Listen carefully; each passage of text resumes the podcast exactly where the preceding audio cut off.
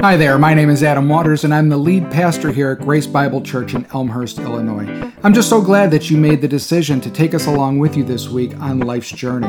Here at Grace Bible Church, we are a family of faith who seeks forgiveness, healing, and hope in Jesus Christ. Now, we might all come from different backgrounds, but each of us recognize that the tremendous needs in our lives point us to one place to God for His answers, His provision, and mostly for His grace. I hope the following program gives you a new perspective on who God is, who you are, and how you too might find forgiveness, healing, and hope in our Lord Jesus. Thanks for listening.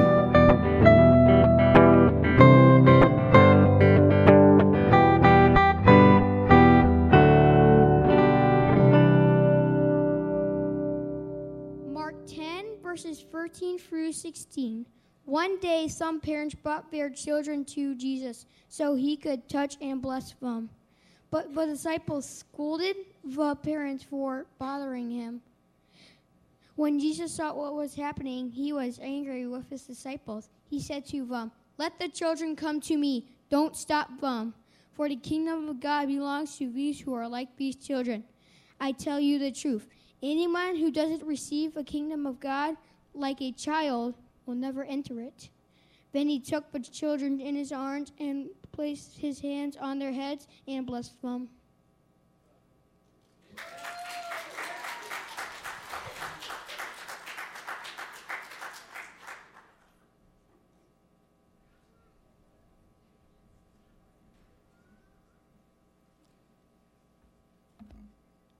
As I was preparing for today's message, I was researching stories on childhood traumas.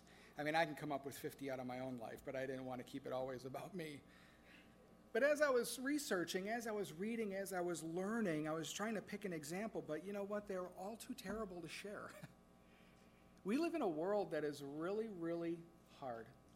And childhood is the place where so many of our wounds, the, the lies that we learn as a result, become so ingrained in us and we end up building lives off of things that just aren't true, off of, of statements, ideas that are false.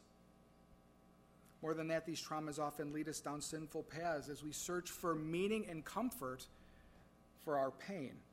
Addiction is one of those paths. We've been talking about addiction over the past couple of weeks, and we're going to continue for two more weeks after this. Being that today is worship, Family Worship Sunday, I wanted to make sure that we talked about addiction and how to prevent it early how to address the traumas in the lives of our young people so as to prevent them from going down the path of trying to find comfort, solace, healing, and meaning in places other than Jesus Christ. I mean, think of your own life. None of us have made it through childhood unscathed, have we? Each and every one of us can think of a time, maybe a statement that somebody said to you that maybe was even in passing when they said it, but it drove deep. It created a wound and a scar through which you interpreted the rest of your life. Every time someone said a statement in a similar manner, it brought up that hurt. We live in a fallen world where bad things happen, and they certainly don't wait to happen until we're 21. In fact, the majority of them occur to us while we're still children. In the 12 steps, the fourth step says that I made a searching and fearless moral inventory of myself. So, looking at our lives, taking a deep dive in seeing what motivates us to act, how do we sin against others, how have we sinned against others, and how have others sinned against us. In doing that deep inventory, I found in my own life that there were many things. There were many things that happened to me, that were said to me, that I thought, interactions, events that were traumatic and I built my life off of a lie stemming from that trauma. Part of the fifth step, the next step, is sharing it with another person. Telling God, telling another person, admitting to ourselves exactly what had happened, coming to terms with the traumas and the sins in our life. When I did that, there was something so cathartic about sharing my trauma. It's been said that pain shared is pain lessened when we trust another human being, when we come to them in faith and we say what it is that has happened to us, we often hear them say, Oh, yeah, that happened to me too. We don't feel so alone. We realize that somebody else has walked this path as well and has also been injured like me. I'm not by myself here. It's especially helpful when we share that with somebody who knows Jesus, who knows our Lord, who can point us to the cross and say, I know what happened to you hurt. I, that's a terrible thing. That shouldn't have been that way. But I want you to know that you don't have to carry this lie around, that there is a healer who can heal you, one who can restore that lie to truth and tell you who you really are. That person is Jesus.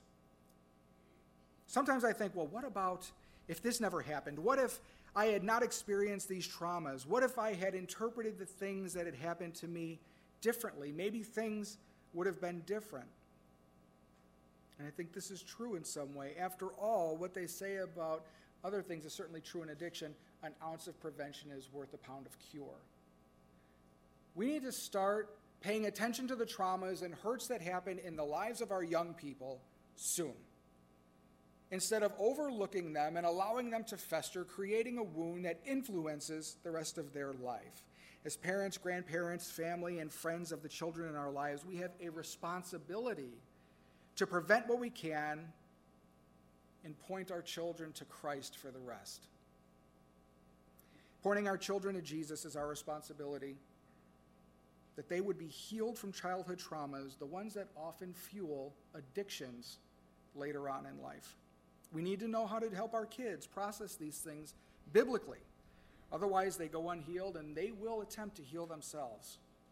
And because of our sinful hearts, we search, search in all the wrong places drugs, alcohol, pornography, men, women, relationships, money, vacations, houses, anything. And we all have our own thing, trust me. So in Mark 10, Jesus is ministering to, you know, it's interesting. It says that he's in the house of one of the disciples. Jesus is at someone's home, he's at one of our houses. And someone wants to bring their children into Jesus to be blessed. And one of us, one of Jesus' disciples say, Not now, you're bothering. You're bothering him. There are principles, though, from this short passage that if we apply to our own lives in the way we parent, the way we encourage parents, in the way that we interact with the young people in our lives, it will have lasting impact on them. It will have an impact that otherwise they will not find. It will heal their traumas and they will find comfort and solace in their pain. So, the first principle from this passage we're going to talk about today is we need to point our children to Jesus Christ. Point our children to Jesus Christ. One day, some parents brought their kids to Jesus so he could touch them and bless them, but the disciples scolded the parents for bothering them. First thing I noticed in this passage is they brought their children.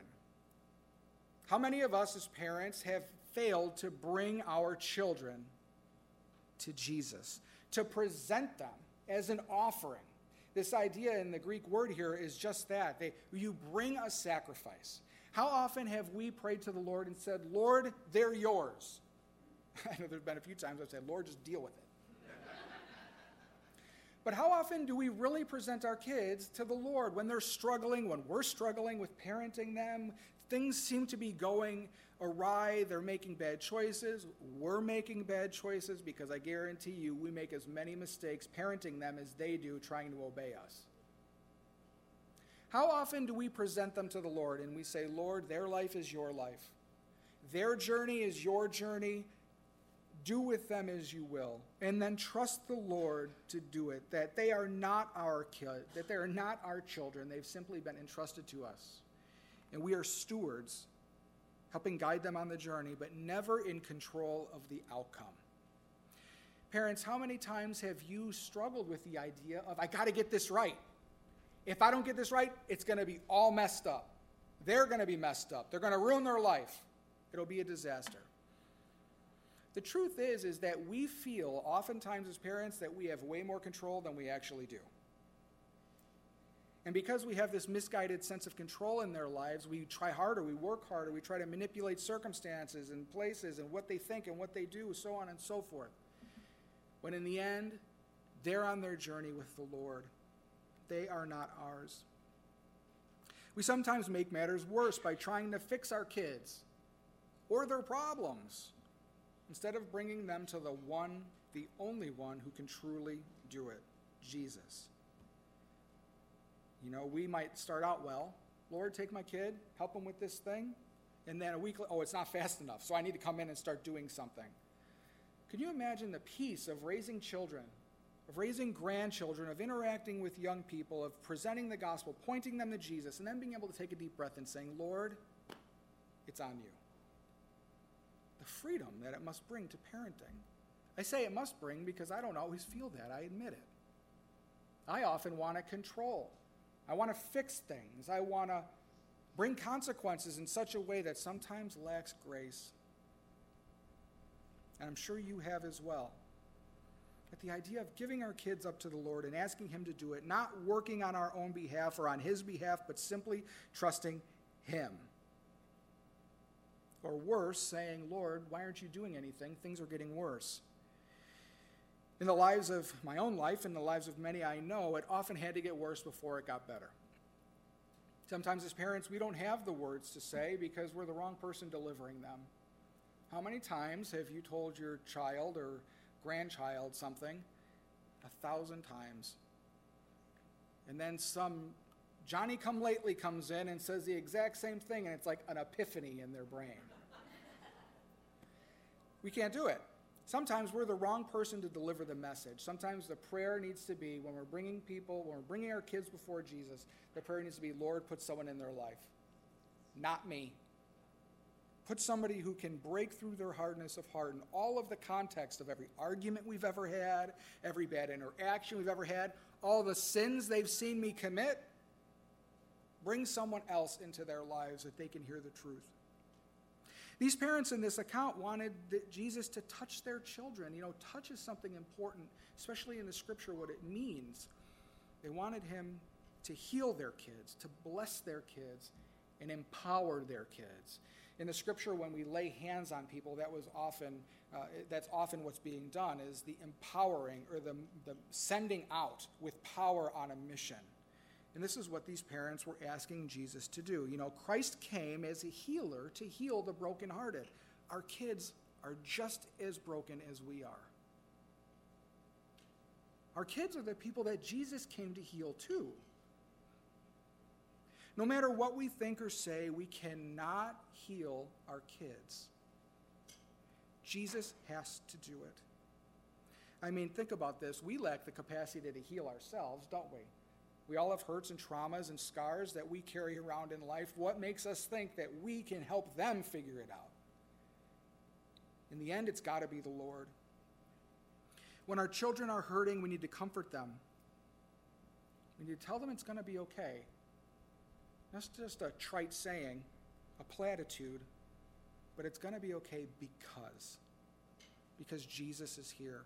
Psalm 34 says, The Lord is near to the brokenhearted. When your children are struggling, kids, when you are struggling, when things are hard, when someone hurts your feelings, when something bad happens, look to Jesus. Ask Jesus to heal your heart, and He will. We help our kids see things through Jesus' eyes. You know, mommy, daddy, something happened at school. This person said this hateful thing to me. Well, what does Jesus say about it? That must have made you feel so sad. Yes, it made me feel sad. Do you think that's true what they said? I don't know, maybe. Well, what does Jesus say? Bring our children before the Lord and point to his truth. Because often what we say has zero to little credibility.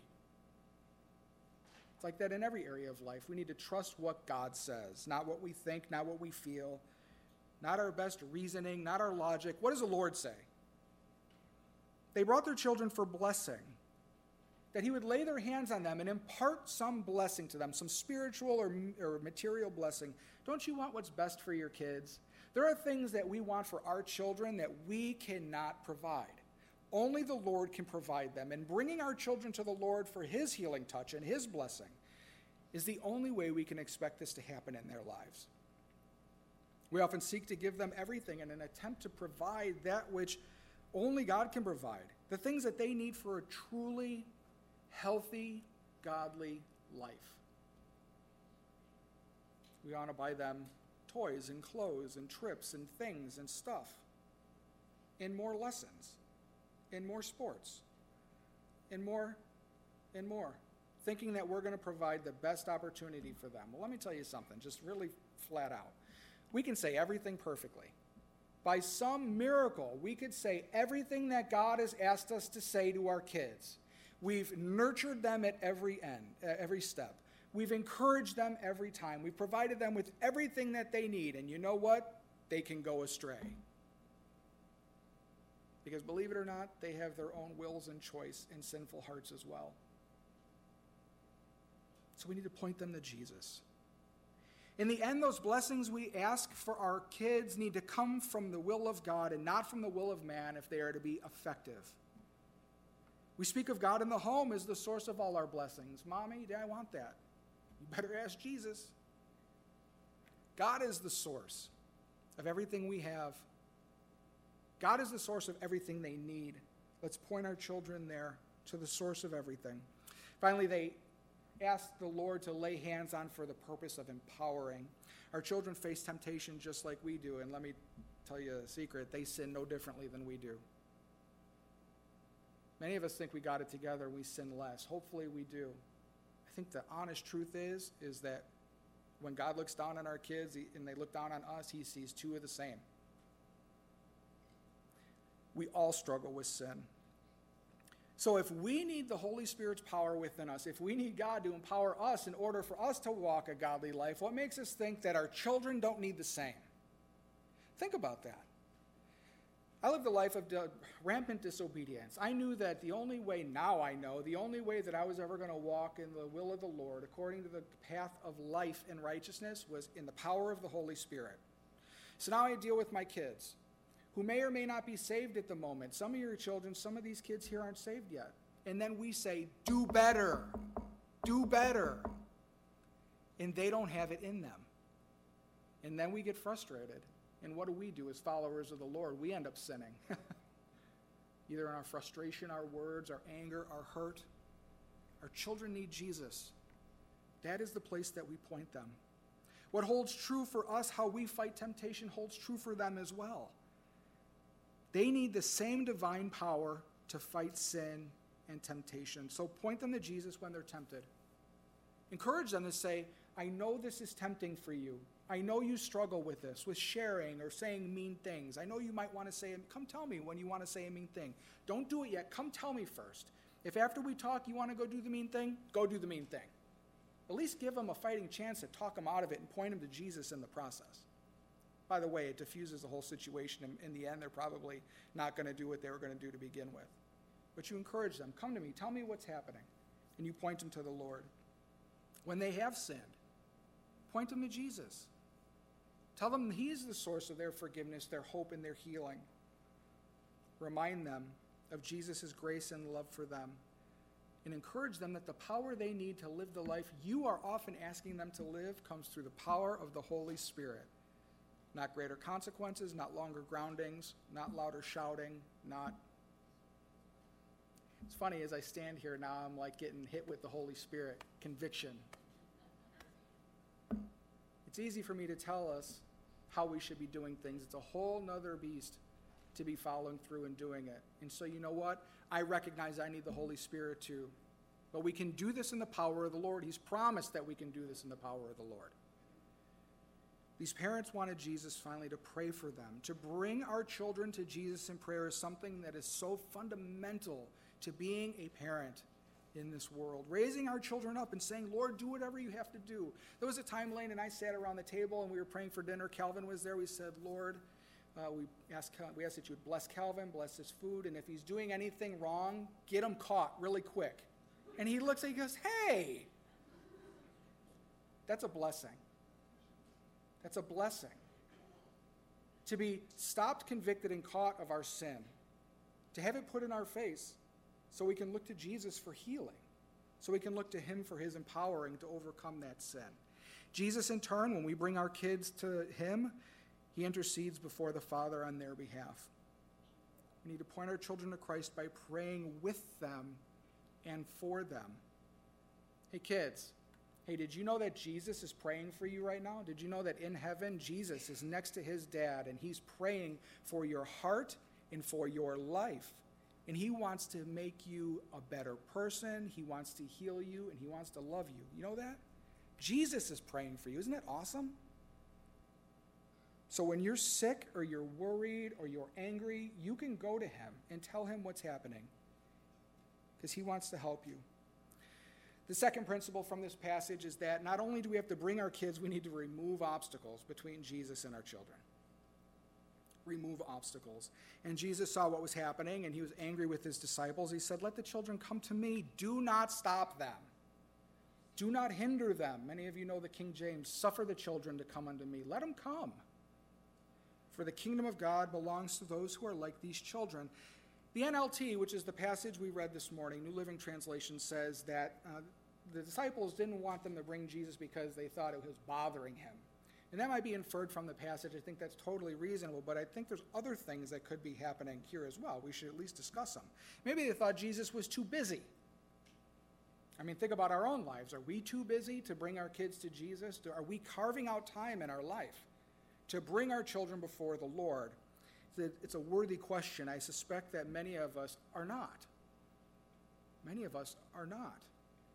Maybe it's because we have a misunderstanding about Jesus himself and his own ministry in our own lives. Do we think Jesus is too busy for us? Do we think that Jesus has other things, bigger fish to fry? I've said this in the past. Someone asked me before, you know, what, when is a thing big enough to bring to the Lord? Yes, always. Roxanne said this passage today, and I was going to use it in here as well. He knows every hair on our head. If he knows every hair on our head, what makes us think that he would be disinterested in anything that's happening in our lives? One time I came down, I think I've said this before, into the kitchen. I was hungry, and I opened the thing. I think Lane was in there. I said, Lord, what cereal should I have? What cereal? I'm in a relationship. Wouldn't I ask the same question to Elaine if I were in the kitchen? What should I have, honey?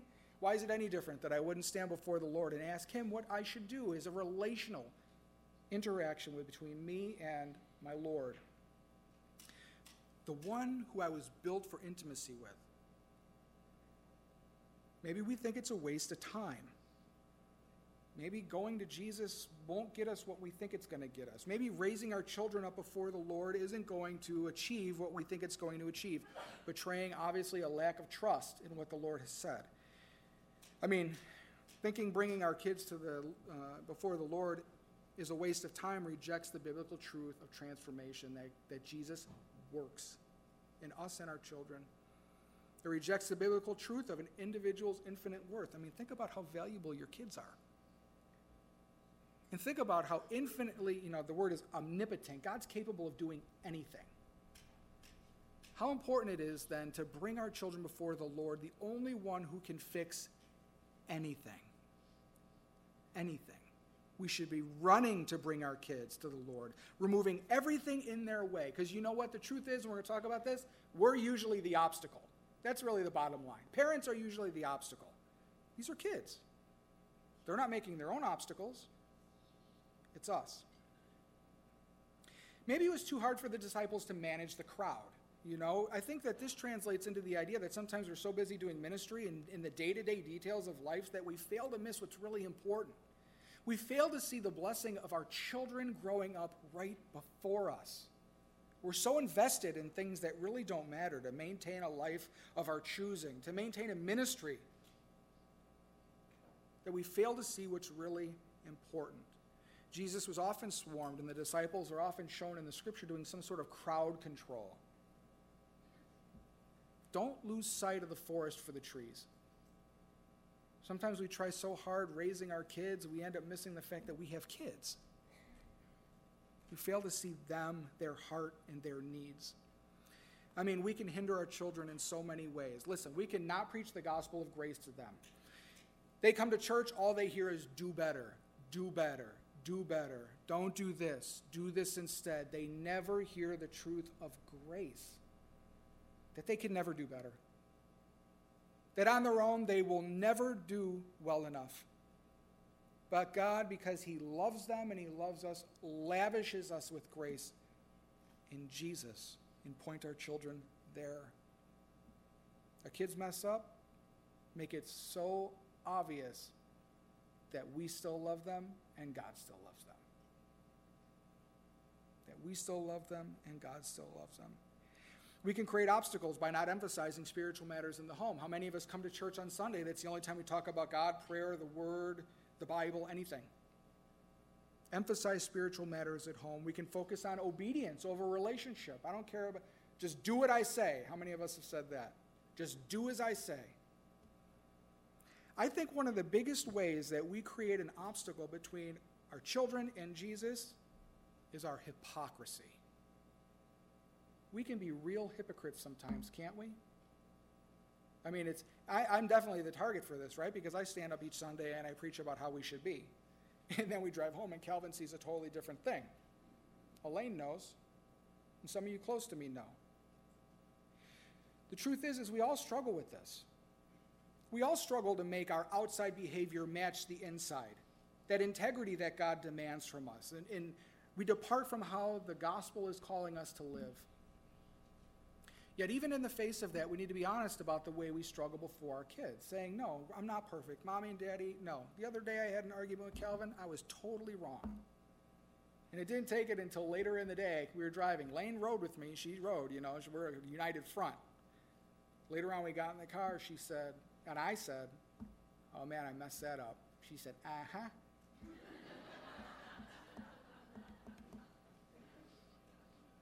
We talked about it in the car, and I was like getting ready to like season my crow. And I had to go back and tell my 16 year old, hey, I was wrong. I overreacted completely. I went, it was crazy. I'm sorry. Our kids need to see us be wrong, to seek the grace of God, and they need to see us ask for forgiveness. Otherwise, we just become hypocrites and Christianity loses all of its appeal. The beauty of Christ is gone not encouraging them to participate in the community of believers. How about this? Get ready for this phrase. You're going to youth group. Non negotiable. You're going to church. You're going. Sinful hearts will depart from the Lord unless they're cultivated and encouraged to go. We need to encourage our children to participate in the community of believers. Maybe one way we, we put obstacles between our kids and Jesus is that we try to fix all their problems instead of pointing them to Christ. We manage their lives, we control their circumstances. Maybe we place an obstacle by helping them found their worth and identity in their behavior or in worldly measures. What scholarship they get, what college they go to what kind of car they have, the clothing they wear, what kind of phone. That's a big one. Oh, what kind of phone? We reinforce it in our own life by placing emphasis on those things in our own life, and it teaches our children that really what matters are externals instead of Jesus. The final principle for this morning out of this passage is removing obstacles to Jesus demonstrates our own humility. Removing obstacles between our kids and Jesus is a demonstration of our own humility, the humility that Christ demands of his children. Jesus says, I tell you the truth. Anyone who does not receive the kingdom of God like a child, like a child, will never enter it. Those are strong words. He doesn't say it's going to be hard for you to get in unless you're like a child. Will never enter the kingdom. Then he took the children in his arms. Could you imagine the look on the disciples? Could you imagine the look that Jesus probably gave the disciples as he lifted that kid up? In the conviction that they must have felt. I hope they felt. I know I would have felt it. Then he took the children in his arms, placed his hands on their heads, and blessed them. Jesus scolds the disciples for not allowing the children to come to him.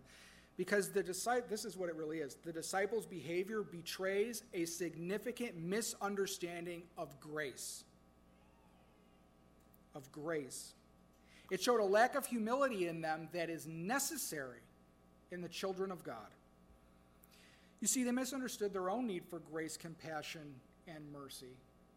They thought they had it figured out. I'm an adult, I got this. These kids are just a waste of time. They're bothering Jesus. It's easy for us to forget what it took for us to come to Christ. Because the truth is, his children are helpless just like us. We were helpless when we came to the Lord. We had nothing to commend ourselves to Him, to earn anything, yet Jesus, in His love and compassion, overlooked those things as we trusted Christ and placed them on Him, making a way out of grace and mercy for us. Some of the childhood traumas uh, that our kids will experience or that we have experienced are caused by parents who lack humility. Parents who lack humility. That's a tough teaching, but it's true. We are no better than our children. We are no better than our kids. When we demand changed behavior, when we ask them to be obedient to our rules in the house, when we enjoin them to live differently, to live according to biblical principles, when we're saying it, we need to filter what we're asking them to do through the memory of our own obstinance and disobedience. Otherwise, it becomes do as I say, not as I do. Or it becomes unrealistic expectations a level of perfectionism that fails to see how we have failed in so many ways, ever demanding more and more and more, which sparks us on a collision course with habitual sin and addiction. Habitual sin and addiction. Parenting, though, this is the blessing of it. Not only parenting, do we get to watch our children grow, do we get to see a front row seat of God's transformation in the lives of our kids, but if it's done right, maybe even if it's done wrong. Parenting, if we let it, will make us more like Jesus.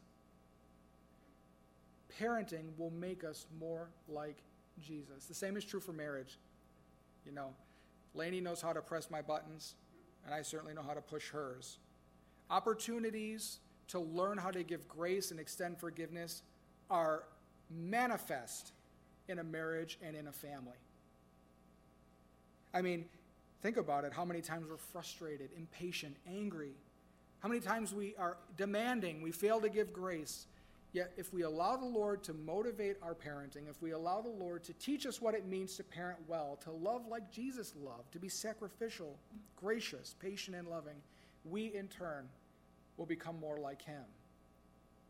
And as we do, we will help further our children overcome some of the traumas that are occurring in their lives, some of the things that we don't even know about.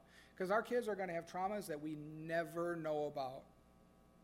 But if we're consistently and constantly pointing them to the Lord, if we're living lives sold out to Him, seeking to be authentic in the way that we serve Him and live our Christian life, they will see an example. And even when they are old, They'll not depart from it. They'll know what to do. They'll see what it's supposed to look like, all through the grace of Jesus Christ. So, the three points. Let's go over them again. Point your children to Jesus Christ. This says bring them. So, there's an activity here. Bring them. Remove obstacles between Jesus and your kids, namely your own behavior. Your own behavior. And remove obstacle, removing obstacles to Jesus demonstrates your own humility. Listen, the humility God demands from you as children of God. I'm so excited that we have so many young people in our church. I'm so excited. I mean, the baby dedications. Wasn't that awesome? That was so awesome that we have families who are making bigger families, these young people who are coming to get dedicated before the Lord. I got to be honest, I was as I was writing, it was a fairly sterile, you know, thing in my head. I was not imagining that when I spoke to these kids that they were going to look back at me. like holding a doll or something. No, they looked and they listened. It was as if God had opened those infants' ears to hear that blessing. I just pray that God would drive that deep into their hearts and heal the wounds that may already be there. And certainly provide healing balm to prevent the wounds that are sure to come as a family church, as a, as a family of families, we have a responsibility. Let's take, let's step into that responsibility and be a place of nurture and love, compassion, and grace here at Grace Bible Church. Let's pray. Father, we do thank you for our children. We often thank you, Lord, for the material blessings that we have, but fail to hold up our very own as the biggest blessing in our lives. We pray, Lord, that you would protect them, protect their little hearts. We pray, Lord, that you would give them truth, that you would teach them who they really are, not who Satan wants them to believe they are. We pray, Lord, that you would help us point our children to Christ any way that we can. Give us creative eyes. Help us to see, Lord. Remove the obstacles, namely our own disobedience and hypocrisy. Help us, Lord, to not value the things of this world, but to value you and you alone, and do it so our kids can see. And Lord, help us to be humble. Help us to see our own need for you and to translate that into the way we parent and grandparent and nurture and love the youngest people in our lives. We thank you, Lord, for them, for they are a blessing. In Jesus' name. Pastor Adam here. Well, I want to thank you for tuning into Grace Bible Church, and I would love to hear what you thought of today's program or of ways that we can be praying for you and with you. So check us out on social media at GBC Elm. Also, if you would like to support our ministry, you can give securely at our website at www.gbcelm.org. Now remember, God loves you, and so do we.